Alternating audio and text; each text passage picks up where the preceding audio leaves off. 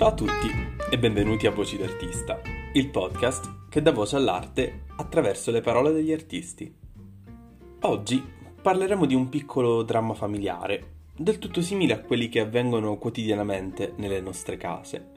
Il nostro protagonista si rifiuta di scegliere la via della diplomazia e segue invece la strada del conflitto. A chi daremmo voce in questa puntata? Scopritelo qui su Voci d'Artista.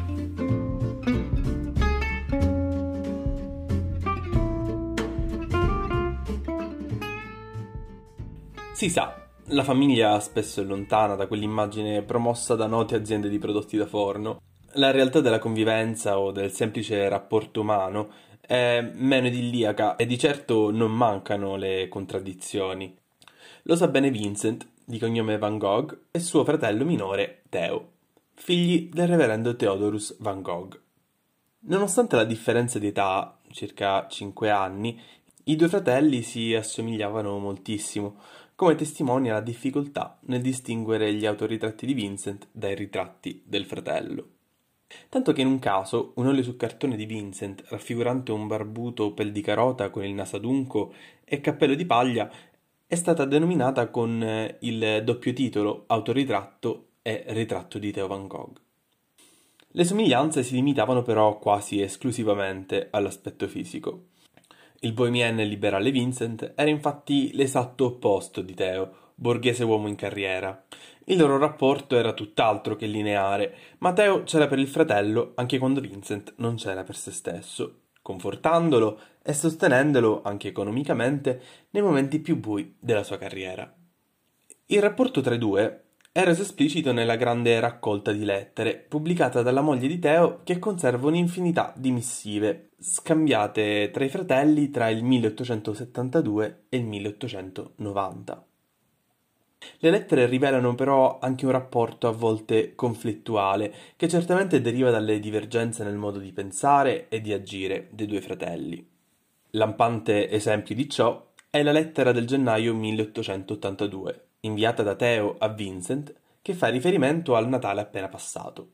In questa occasione, il padre dei due fratelli implora il figlio maggiore di andare alla messa festiva. Vincent, disilluso dalla religione, si rifiuta categoricamente facendo scoppiare una violenta discussione che finisce con la sua fuga da casa.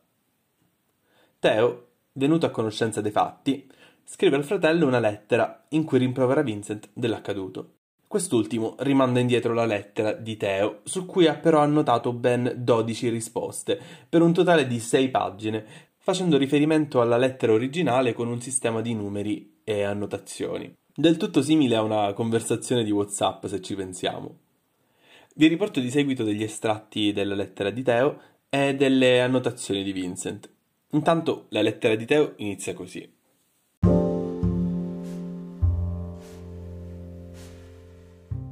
Caro Vincent, ho ricevuto le tue lettere e ti ringrazio di tenermi informato sugli avvenimenti. Approvo che tu ti sia stabilito all'AIA e spero di poterti aiutare il più possibile, finché non sarai in grado di guadagnarti la vita. Ma quello che non posso approvare è la maniera con cui hai fatto in modo di lasciare papà e mamma. È possibile che tu non potessi sopportare oltre la convivenza, e non è illogico che tu non possa avere le mie stesse idee sui nostri genitori, i quali hanno sempre vissuto in campagna, senza mai venire a contatto con la vita moderna. Ma per tutti i diavoli, come hai potuto essere tanto puerile, impudente, da turbare in quel modo la pace di papà e mamma?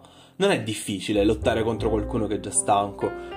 Dalla lettera di papà avevo creduto si trattasse di un semplice malinteso, ma tu stesso mi dici nella tua lettera che mi hai mandato qualche giorno fa, i miei rapporti con papà non si aggiusteranno facilmente. In questa breve parte della lettera, Vincent farà ben cinque appunti, tra cui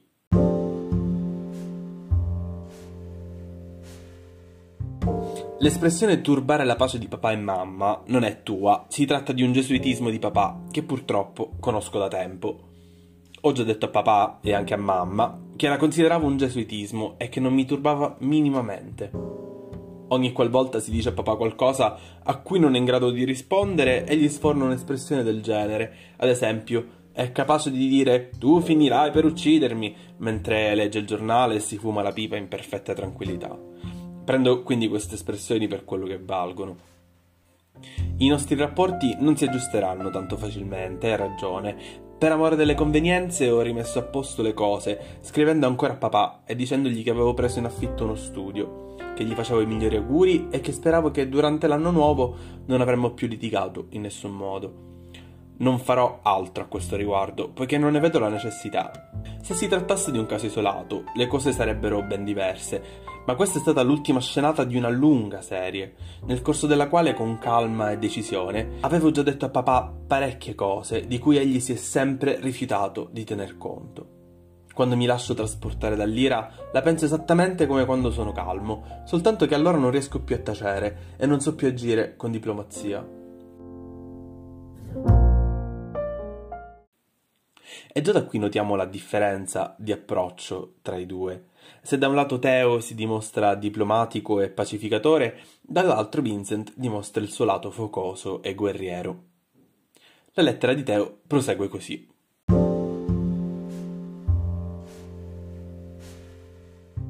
Non lo conosci dunque, non sai che papà non può vivere se non è in pace con te. Costi quel che costi, devi assolutamente appianare le cose. E sono certo che un giorno rimpiangerai profondamente la tua durezza. Non è forse crudele che papà si veda considerato una nullità da qualcuno che si proclama liberale e che talvolta egli forse invidia per il suo chiaro intuito. La sua vita non conta proprio nulla. Non ti capisco. Scrivimi ancora quando puoi. Sempre tuo, Teo. Il carattere di Vincent lo spinge ad attaccarsi anche alle piccolezze, persino alle singole parole, e così risponde alla seconda parte della lettera.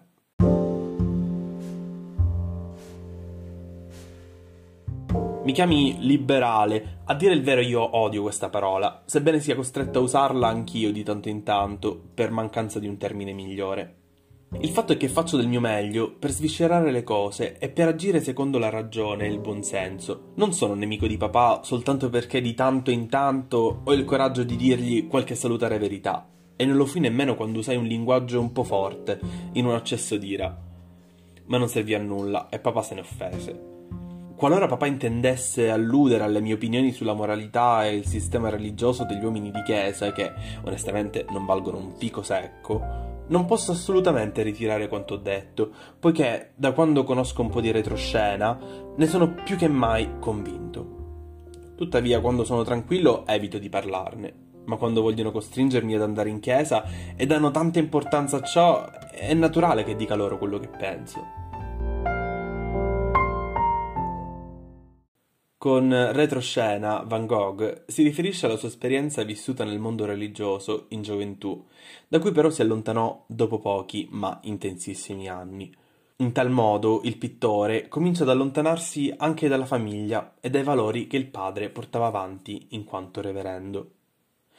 La dirompenza, quindi, non era una qualità solamente della sua pittura, ma dirompente era proprio l'approccio di Vincent alla vita stessa.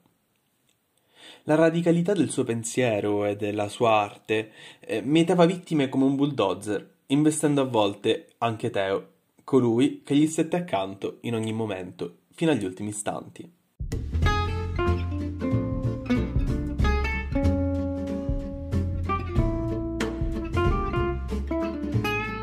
Se siete arrivati fin qui e vi è piaciuto questo episodio, seguite il canale su Spotify, aggiungete le puntate alla vostra libreria condividete con gli amici.